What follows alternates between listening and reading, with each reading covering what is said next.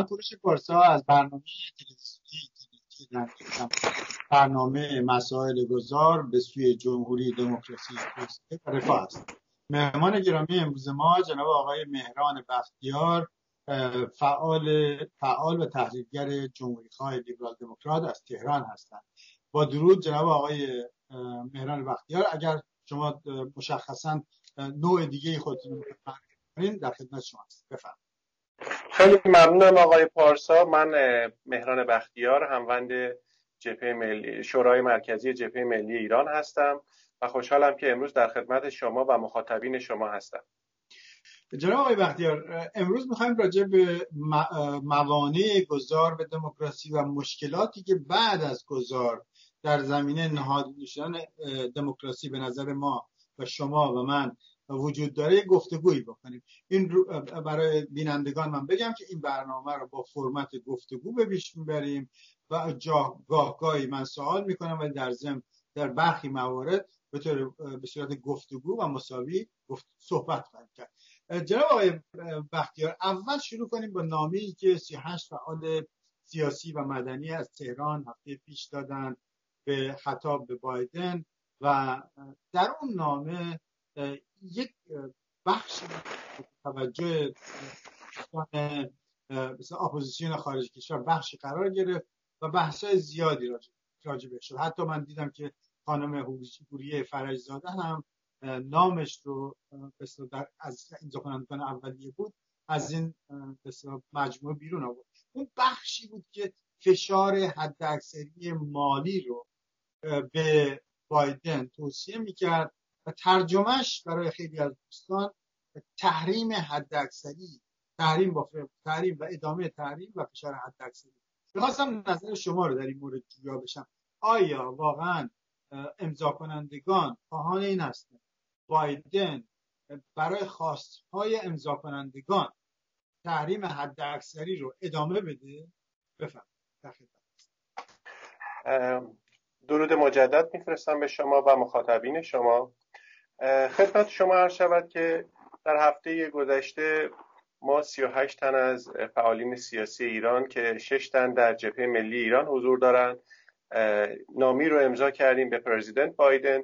در مورد در واقع تعامل با حکومت جمهوری اسلامی. واقعیت اینه که حکومت جمهوری اسلامی در 42 سال گذشته به نوعی حکومت آپارتاید بوده. نه تنها حکومت آپارتاید مذهبی بلکه حکومت آپارتاید قومی قبیله‌ای و حتی من می‌تونم بگم بین مسلمون ها هم یک نوع آپارتاید وجود داره. یعنی شما اگر شیعه دوازده امامی نباشین در بالاترین مناسب حکومتی و نظامی و لشکری ایران هیچ جایگاهی نخواهید داشت.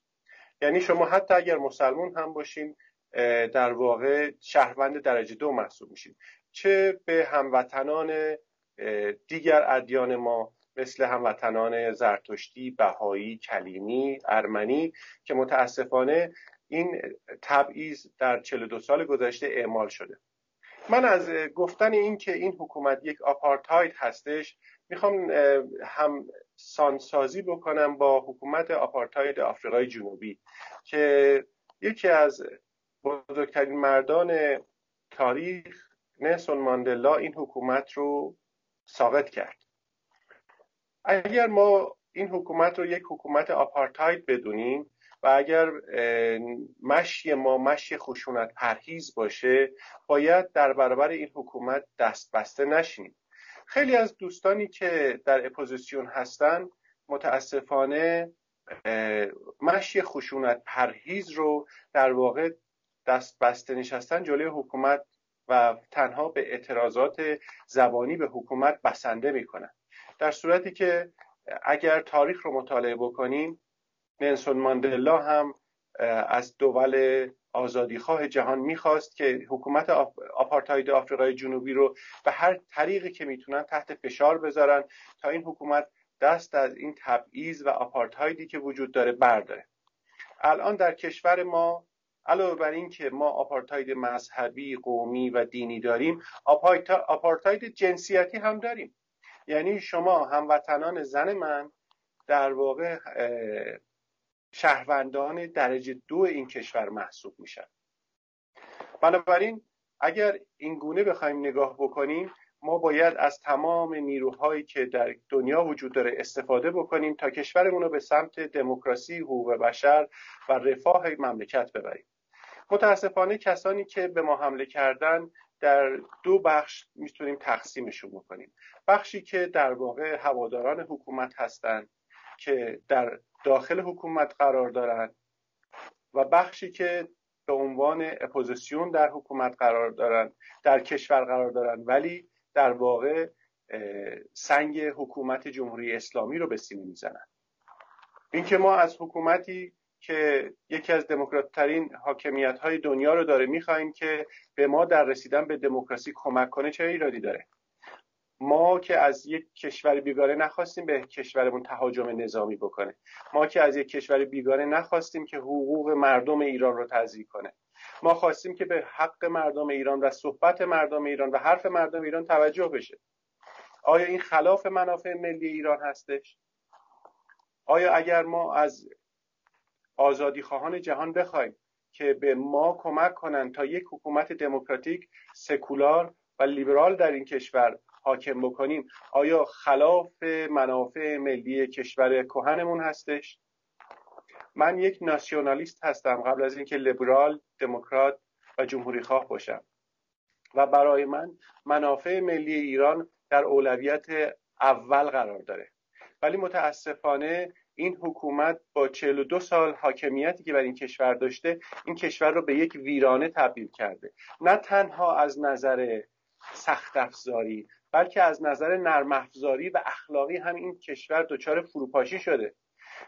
امروز اگر شما برین توی خیابون پلیس بهتون میگه آقا تو خیابون دستت موبایل نگیر چون ممکنه یکی بیاد بدزده. در خونت باید شست و قفل بزنی که کسی نیاد دزدی بکنه. امنیت در جاده ها وجود نداره. امنیت برای ماشین ها برای خونه ها برای فرزندان مردم وجود نداره. چند روز پیش یه آقای میگفتش که من فیلمش توی فضای مجازی مخصوصا اینستاگرام خیلی پخش شد که می‌گفت من یه جنسی رو دادم 6 میلیون تومن یک پیکی از اسنپ ببره دزدیده شده. اسنپ هم جواب نمیده. خب و وقتی هم که می‌خوان بری شکایت بکنی دست کم پروسه قضایی یک ماه طول می‌کشه. یعنی چیزی که ما در این مملکت داریم فروپاشی کامل هستش. و من فکر می‌کنم دنیا امروز یک دهکده کوچک هستش جناب پارسا. دهکده کوچکی که بعضی از اون آدم ها دم... خواهان دموکراسی حقوق بشر هستند و برخی دیگه استبداد زده و توتالیتاریسم رو تبلیغ می‌کنن. الان در میانبار حکومت نظامی برقرار شده. کودتا شده علیه خانم آنگ سان سوچی. آیا ما باید بشینیم سکوت بکنیم که در, در واقع منافع ملی میانبار از بین نره که ما به عنوان بیگانه دخالت نکنیم؟ نه من به عنوان یک ایرانی هر کمکی که بتونم به یک دموکراسی خواه مثل خانم سانک سوچی می‌کنم که کشورش به دموکراسی برسه. بنابراین ما هم از آزادی خواهان دنیا می‌خوایم که به ما کمک بکنن تا در کشورمون دموکراسی حقوق بشر و حاکمیت قانون برای این کشور حاکم بشه. به خیلی ممنون. اگر اجازه بده منم چند چون این مسئله کانتروورشالی هست یک چند نکته رو در خدمت خدمت شما بگم و بعد شما دوباره اگه خواستین مثلا یک سری نکاتی رو طرح بکنید خب اینکه از دنیا خواسته بشه فشار دیپلماتیک سیاسی و حتی فشارهای به دیگه تحریم های خاص که به حکومت جمهوری اسلامی رو تضعیف بکنه و و قدرتش رو پایین ببره طبعا فکر نمی کنم کسی مخالفت داشته باشه. مثلا تحریم های حقوق بشری تحریم های عمومی. و اینکه آمریکا در این context در این context برجام یک اهرمی دستش بوده اهرمی رو به وجود زمان ترامپ. و این اهرم رو ادامه بده این که خواست ما باشه نباشه آمریکا به هر در مذاکراتش همونجوری که دیروز هم بایدن گفت از این استفاده خواهد اینکه مردم ما به تحریم های همه جانبه دارن ضربه می‌بینن بخشن. حالا من در وعده اول این رو درست فریم بکنم. فساد ناکارآمدی سیاست های غلط در منطقه داخل کشور همه این فساد همه همه سرتاپای سیستم رو گرفته. عامل اصلی بدبختی مردم ایران من فکر کنم در وعده دوم خود تحریم ها هم جمهوری اسلامی نقش بسیار زیادی درش داره و سیاست هاست که در واقع سیاست های خاص جمهوری اسلامی که تحریک کننده است. ولی مردم ایران از طرف یک گازنبور قرار گرفتن. من نمی‌دونم تحریم ها 20 درصد 30 درصد 40 درصد یا 10 درصد داره تاثیر می‌ذاره. از یک طرف این داره مثل تاثیرات منفیشو می‌ذاره رو مردم فشار گازنبوری در وهله اول حکومت جلوی مردم رو گرفته داره خفه می‌کنه و این تحریم هایی که رو مردم نه روی جمهوری است.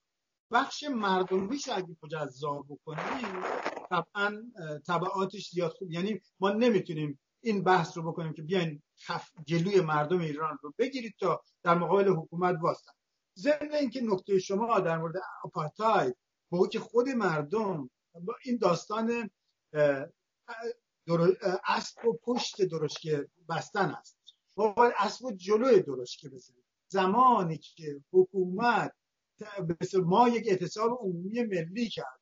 حرفتون درست زمانی که بلند شد و زمانی که یک اپوزیسیونی رهبری مشخصی که واقعا رهبریه و میلیون ها نفر رو به خیابون کشید با وجود اومد و در اون مورد در اون مورد مثل نلسون من در قد و قامت نلسون مندلا ظاهر شد و کنگره ملی آفریقا حتما بعد از دنیا حتی الان هم از دنیا باید کمک گرفت. ولی اون کمک خاصی که همه چی رو و مردم رو فلج بکنه که جلوی حکومت باستن. حتی مردم خودشون اگه بخوان طبعا مسئله نیست. یعنی در اون لحظه ای که داریم حکومت گذار میشه از همه دنیا بخوان. چون حرف من نکات کن حرف شما رو باش کاملا موافق هستم که یک همبستگی بینالمللی برای دموکراسی و حقوق بشر در مقابل مستبدین استعدادگرایان به باید به وجود بیاد. همونطوری که پایدن از از رهبری از دموکراسی در میانمار دفاع کرد و خیلی هم قوی دفاع کرد به طور کلی دفاع اخلاقی بایدن در اون زمینه باید ما پذیرا باشیم. ولی عملیت بایدن عملیت بایدن و دولت آمریکا در تغییر در ایران به نظر من باید رد بشه. عملیت اصلی ایجنسی و عملیت عمده تغییر در ایران خود مردم ایران باشند و مردم ایران به نظر من به جای اینکه ما روی این حساب بکنیم که این تحریم حد اکثری مردم رو فقیر می‌کنه و مردم رو به خیابون می‌کشه. که من این بحث رو همینجا پایان میدم از زن خودم. و به شما وقت میدم. سه چهار دقیقه دوباره. می‌دونم در دنباله برنامه رو این کار نخواهیم کرد. چون یک دیدگاه متفاوتی تقریبا داریم. به شما سه چهار دقیقه وقت میدم که حرفاتون رو کامل بکنید recording داره شروع می‌کنه. هنوز شروع نکرد یه خود اسکایپ کنده. از این. بفرمایید.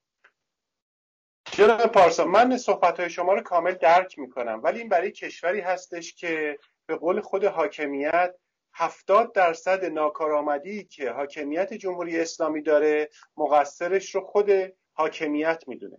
به گفته خودشون تنها سی درصد تحریم ها در این ناکارآمدی گذار بوده.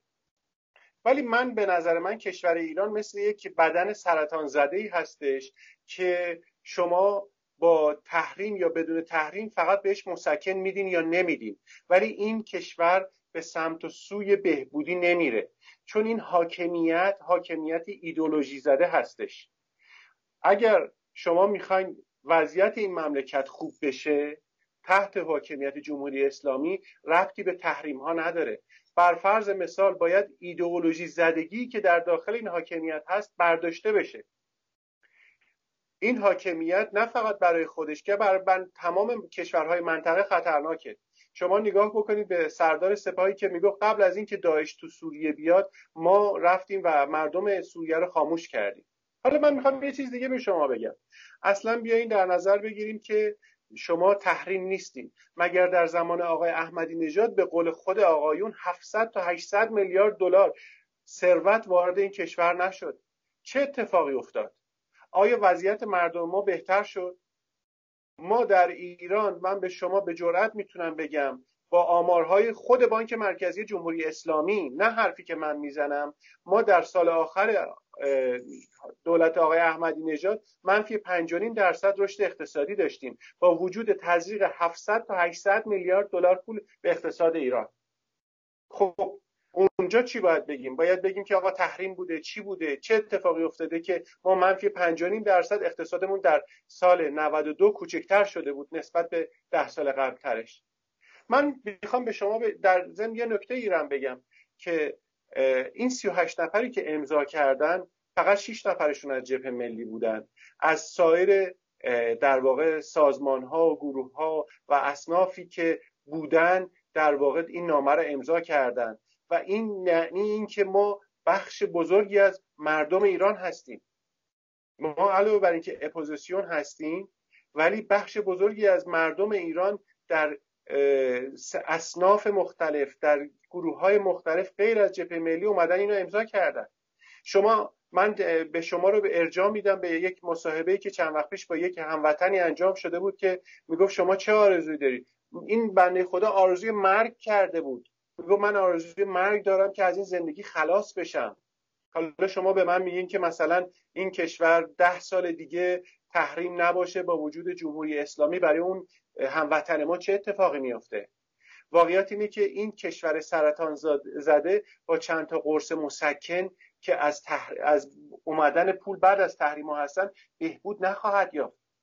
این کشور. الان مسئله ای که وجود داره مشکل هسته ای نیستش که با آمریکا قابل حل نیستش. مشکل اینه که غرب به این نتیجه رسیدی که باید تمام مشکلاتش که با جمهوری اسلامی داره در داخل یک پکیج حل بکنه. و متاسفانه این قابلیت حل نداره. چون اگر آمریکا ستیزی رو و ایدئولوژی زدگی رو از این حاکمیت بگیریم شما این حاکمیت هیچ چیزی برای عرضه نداره. بنابراین من به شما میگم که آقای پارسا من از شما حالا می‌پرسم. اون 700 میلیارد دلاری که در زمان احمدی نژاد به اقتصاد ایران اضافه شد چرا اقتصاد من رو کوچکتر کرد؟ چرا مردم من رو فقیرتر کرد؟ اگر تحریم بد هستش که بد هستش ولی برای حاکمیتی بد هستش که با مردمش یکسان باشه. شما نگاه بکنید در این ده سالی که ما تحریم ها رو داریم ویلاهایی در تهران درست شده که از ویلاهایی که در بیورلی هیلز آمریکا هست گرونتر هستش. چطور هستش که 99 درصد مردم این مملکت به نون شبشون محتاجن؟ بعد یه افرادی تو این مملکت پورشو و لامبورگینی و در واقع فراری سوار میشن. همین چند روز پیش در مورد یکی از در واقع سرداران سپاه که به تازگی فوت شده بود از ثروت افسانه ای از خودش به گذاشته بود صحبت شد که فرزندش دست در دست پسر آقای بیژن که در واقع طراح هستن در بورلی داره میگرده.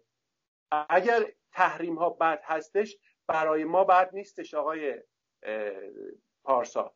برای کسانی بد هستش که سر سفره انقلاب نشستن و از این سفره ارتزاق می‌کنن مثل زالو. خیلی ممنون جناب آقای بختیار. نکات مهم رو مطرح کردین. من در صحبتام گفتم و تکرار می‌کنم که مشکلات عمده اقتصاد ایران همون که شما هم گفتین 70 80 درصد خود فساد ناکارآمدی سیاست مثل خارجی سرمایداری دولتی و و و هستن و حکومت مقصر اصلیه. و حتی حکومت در زمینه تحریم مثلا با سیاست های تنش در منطقه عامل شده. منتهاش اینکه ما دیدم. اون فیلمی که شما مورد نظرتون هست دیدم ولی توجه داشته باشیم که ماها می‌دونیم هممون که یک جنبه روانی وجود داره در این تورمی که داره به وجود بهش میگن تورم انتظاری. این تورم درسته که رشد نقدینگی این تورم رو به وجود میاره و حکومت اسکناس چاپ می‌کنه و اسکناس چاپ کردنش هم وابسته به اینه که شاید 50 میلیارد دلار پولش دست توی بانک ها شاید فریز شده باشه. و تغییر اساسی چندانی به وجود نمیاره از لحاظ به اصطلاح پایه های اقتصاد. اقتصاد در اقتصاد ایران تورم چند دو رقمی رکود و تمام مشکلات مثل برنامه به کود تورمی و بیماری هلندی گریبانگیرش بوده هست خواهد بود. در عرض 42 سال گذشتم دو درصد به طور متوسط بیشتر رشد نداشته و دچار مشکلات زیاد. با شما موافق هستم در این مورد. ولی عملیت شما باید تقاضایی از کشور بکنید که مفهوم داشته باشه. دولت بایدن سیاستش اعلام کرد. درسته چندین ملاحظه داشت ولی اولویت بازگشت به برجام هست در این سیاست. ضمن اینکه می‌خواد مثل بازگشتش زمینه برای مذاکره در مورد برنامه موشکی و برنامه منطقی جمهوری اسلامی قطعا باشه و حتی این چیز تازه هم حتی این نکات مختلف برجام رو هم مودیفای بشه تغییر بشه بند غروبش و حتی بند یکی خیلی از چیزاش باید مورد مذاکره قرار بگیره. طبعا جمهوری اسلامی قبول نمی‌کنه و خامنه ای هم اعلام کرده که اینا اول باید تحریم ها رو بردارن ما میایم ما باز میگردیم بایدن هم دیروز اعلام کرد که ما تحریم ها رو بر نخواهیم داشت. در واقع میگم ما در بایدن میگه که شما بازگردید اون موقع ما به تازه صحبت سر اینه که به تدریج اون اهرام فشار مالی رو به تدریج کم می‌کنن و در ضمن ممکنه دو تا ترک رو تعریف بکنن یه ترک همین برجامی یه ترک منطقی و ترک بشری هم که داریم. باش تحریم هایی که به مختلف میاد به ترک های مختلف متفاوت. نکته اصلی اینه که فشار رو از رو مردم ایران بایدن برخواهد داشت در زمینه کمک های انسانه کرونا چیزهای دیگه که هیچ بحثی نباشه که دولت بایدن با مردم ایران کاری ندارد. به اصطلاح از لحاظ اینکه بعض اونا رو بدتر بکنه. حتما هم دولت بایدن به نظر من متاش در نتیجه من فکر کنم که اختلاف چندانی توی صحبت ها وجود نداره از لحاظ گذار به دموکراسی و نوع که منتهاش عملیتش زمانی که من میگم زمانی که میلیون ها نفر تو خیابان هستن زمانی که شما اقتصاد ایران رو از طریق اعتصاب فلج کردید. اون موقع صد درصد رهبری اپوزیسیون باید بیاد از همه دنیا بخواد که اینا رو مثل کاملا رابطه قطع رابطه دیپلماتیک مثل عدم مشروعیت کامل رابطه اقتصادی کاملا بسته که حکومت به نظر من گذار انجام بشه و حکومت از این نظر اینکه الان باید به مردم نشون داد که این حکومت این حکومت خودش عامل این بدبختی هاست. به قول شما 40 50 میلیارد دلار هم بدیم 40 میلیارد دلارش آقایان خاص می‌خورن و می‌برن و الان هم که کاسبان تحریم هستن از تحریم دارن استفاده می‌کنن خودشون. خود حکومتی ها مثل باندهای مافیایی و فاسد دارن از این تحریم ها استفاده می‌کنن. مردم چه در این مورد چه در اون مورد؟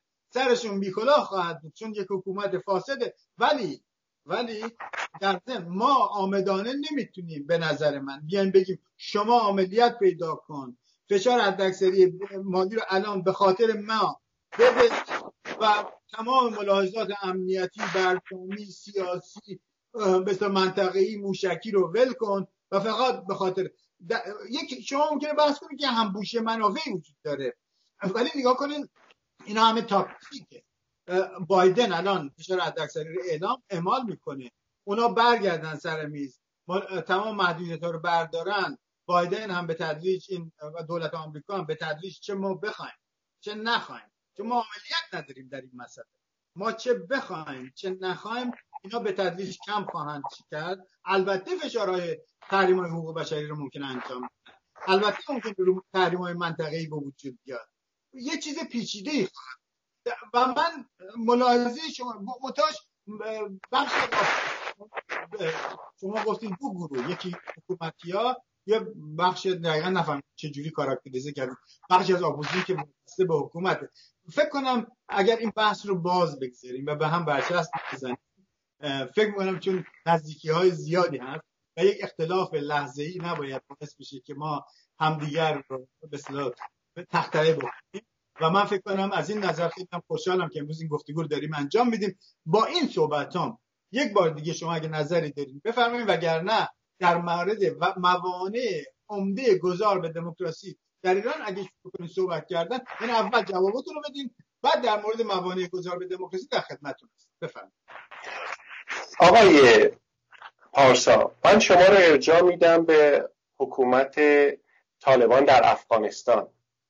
من به شما میگم که حکومت طالبان در افغانستان آیا شما می‌تونستین بیاین منتظر باشین تا مردم به خیابون ها بریزن تا بیان و حکومت رو عوض بکنن.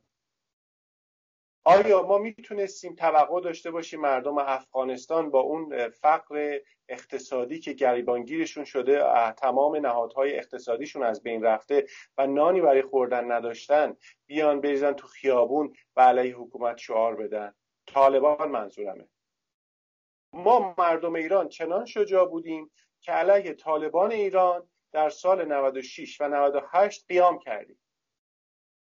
ولی واقعیتش اینه که آقای پارسا اون چیزی که شما میگیم به عنوان اینکه مردم بریزن تو خیابون بعد تحریم بشه بعد فلان بشه بیسار بشه این اتفاقات افتاده. سال 96 دی ماه 96 آبان ماه 98 این اتفاقی بود که در ایران افتاد. در آبان ماه 98 ما می‌دونیم که دست کم 1500 نفر کشته شدن. حالا شما به من میگین که من منتظر بشم تا کشته های بیشتری بدیم توی این مملکت تا این حکومت بره. من دارم به شما میگم ما از فلسطینی ها وضعیتمون در ایران بدتره.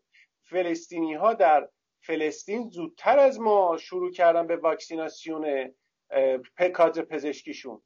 ما هنوز که هنوزه قرار بوده امروز اعلام بکنن می‌خوایم واکسیناسیون رو برای کادر پزشکی شروع کنیم. من نمی‌دونم شروع کردن یا نکردن. ولی اگر فلسطینی ها اسیرن در دست اسرائیلی ها ما از وضعمون از فلسطینی ها بدتره.